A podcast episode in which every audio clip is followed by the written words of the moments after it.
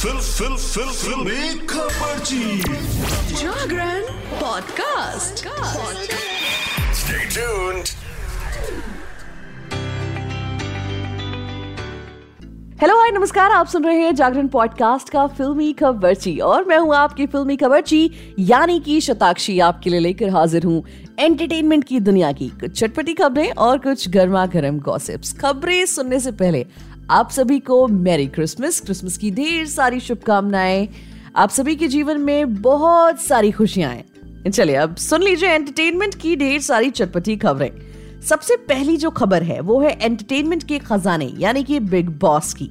जी हाँ big boss के घर में आयशा खान की एंट्री के बाद से ही मुनव्वर फारूकी और मनारा चोपड़ा के बीच की इक्वेशन बिल्कुल बदल गई है। कई बार मनारा को मुनव्वर और आयशा खान की क्लोजनेस देखकर मनारा को इनसिक्योर होते भी देखा गया है।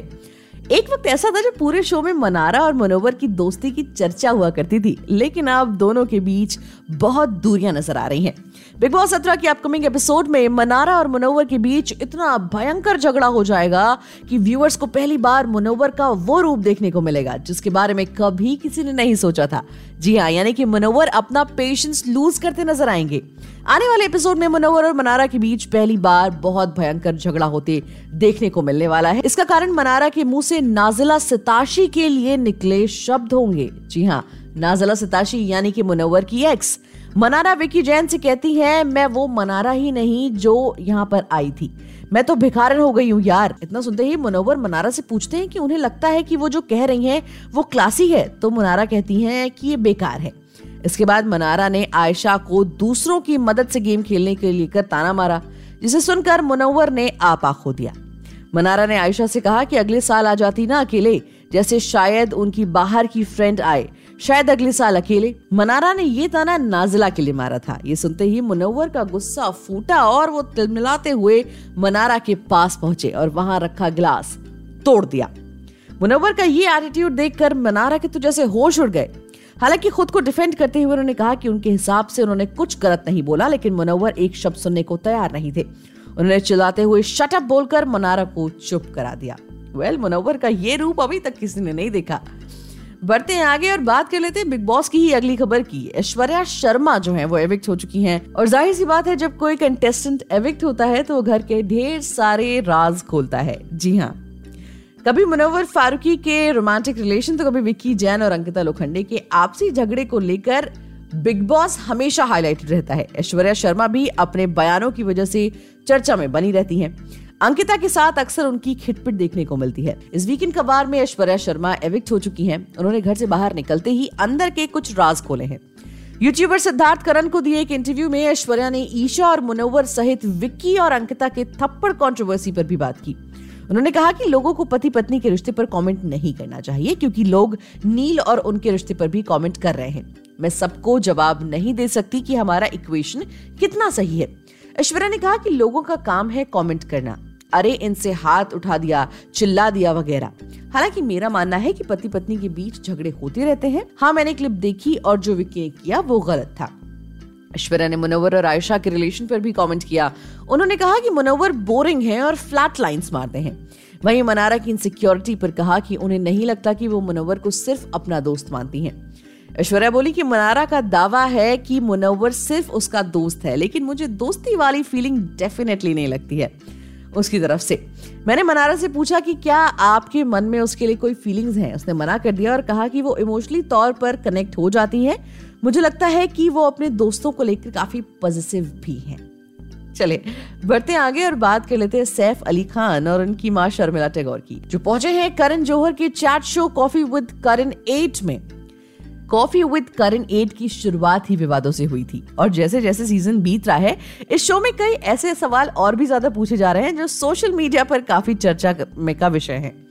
बीते हफ़्ते शो में सिंघम जोड़ी, अजय देवगन और रोहित शेट्टी गेस्ट बनकर आए थे, जहाँ उन्होंने नेपोटिज्म से लेकर एक्टर्स की इनसिक्योरिटी तक पर खुलकर अपनी राय रखी। इन एक्टर्स के बाद अब करण जौहर के शो में अगले मेहमान माँ और बेटे की फ़ेमस जोड़ी है, जो कि है सैफ अली खान और प्रिंस ऑफ़ नवाब सैफ अली खान। जी हाँ। सैफ अली खान इससे पहले इस साल अपनी बेटी सारा अली खान के साथ कॉफ़ी विद करण के खास मेहमान बनकर आए थे। ये पहली बार है जब विक्रम वेधा एक्टर अपनी माँ और बॉलीवुड की दिग्गज एक्ट्रेस शर्मिला टैगोर के साथ आ रहे हैं। हाल ही में डिज्नी प्लस हॉटस्टार ने करण जौहर के दसवें एपिसोड का एक वीडियो शेयर किया, जिसमें शर्मिला टैगोर बेटे सैफ के स्कूल और कॉलेज के दिनों से पर्दा उठाती हुई नज़र आई। इस दौरान उन्होंने वीडियो में एयर होस्टेस तक का ज़िक्र किया, जिसे सुनकर सैफ अली खान ने जब अपनी माँ को रोकने की कोशिश की तो एक्टर ने यह बोला, ये एपिसोड मुझे शर्मिंदा करने के लिए बुलाया गया है. इस वीडियो में कॉफ़ी विद करण एट में खेले गए गेम के दौरान करण जौहर सैफ अली खान से ये पूछते नज़र आ रहे हैं कि एक तरीका बताओ करीना कपूर जैसे आप पर रब करती हैं। ये सवाल सुनकर सैफ अली खान थोड़ा हैरान हुए और कंफ्यूजन में जब उन्होंने करण से दोबारा पूछा तो उन्होंने अपना सवाल रिपीट भी कर दिया। करण ने अपनी सफ़ाई देते हुए कहा कि ये वलगर सवाल नहीं है। इस बात को सुनकर सैफ ने अपनी माँ शर्मिला टेगोर की तरफ़ इशारा किया। इस छोटे से प्रोमो को देखकर यही लगता है कि एपिसोड बहुत ज़्यादा एंटरटेनिंग होने वाला है। चलिए, अब बात कर लेते हैं सबसे बड़ी डिबेट की जो इन दिनों चल रही है। सबसे बड़ी डिबेट क्या? डंकी वर्सेस सलार की डिबेट जी हाँ बॉलीवुड के सुपरस्टार शाहरुख खान के लिए साल 2023 काफ़ी लगी रहा। इस साल किंग खान की एक के बाद एक फ़िल्में बॉक्स ऑफ़िस पर हिट हुई। पहले पठान ने बॉक्स ऑफ़िस पर जमकर कमाई की, उसके बाद जवान ने बॉक्स ऑफ़िस के सारे रिकॉर्ड तोड़ दिए और अब डंकी भी बॉक्स ऑफ़िस पर जमकर कमाई कर रही है। फ़िल्म डंकी ने रिलीज़ के साथ चौथे दिन भी जमकर कमाई की। शाहरुख खान की इस फ़िल्म ने साउथ के जाने माने स्टार प्रभास की सलार को हिंदी बॉक्स ऑफ़िस पर काफ़ी पीछे छोड़ दिया। तो चलिए आपको बताते हैं कि आखिर किस फ़िल्म में कितनी कमाई की। शाहरुख खान की डंकी रिलीज़ के बाद काफ़ी धीमी कमाई कर रही थी, लेकिन फ़िल्म ने चौथे दिन बॉक्स ऑफ़िस पर धमाल मचा दिया। शाहरुख खान की डंकी ने रिलीज़ से चौथे दिन बॉक्स ऑफ़िस पर जमकर कमाई की।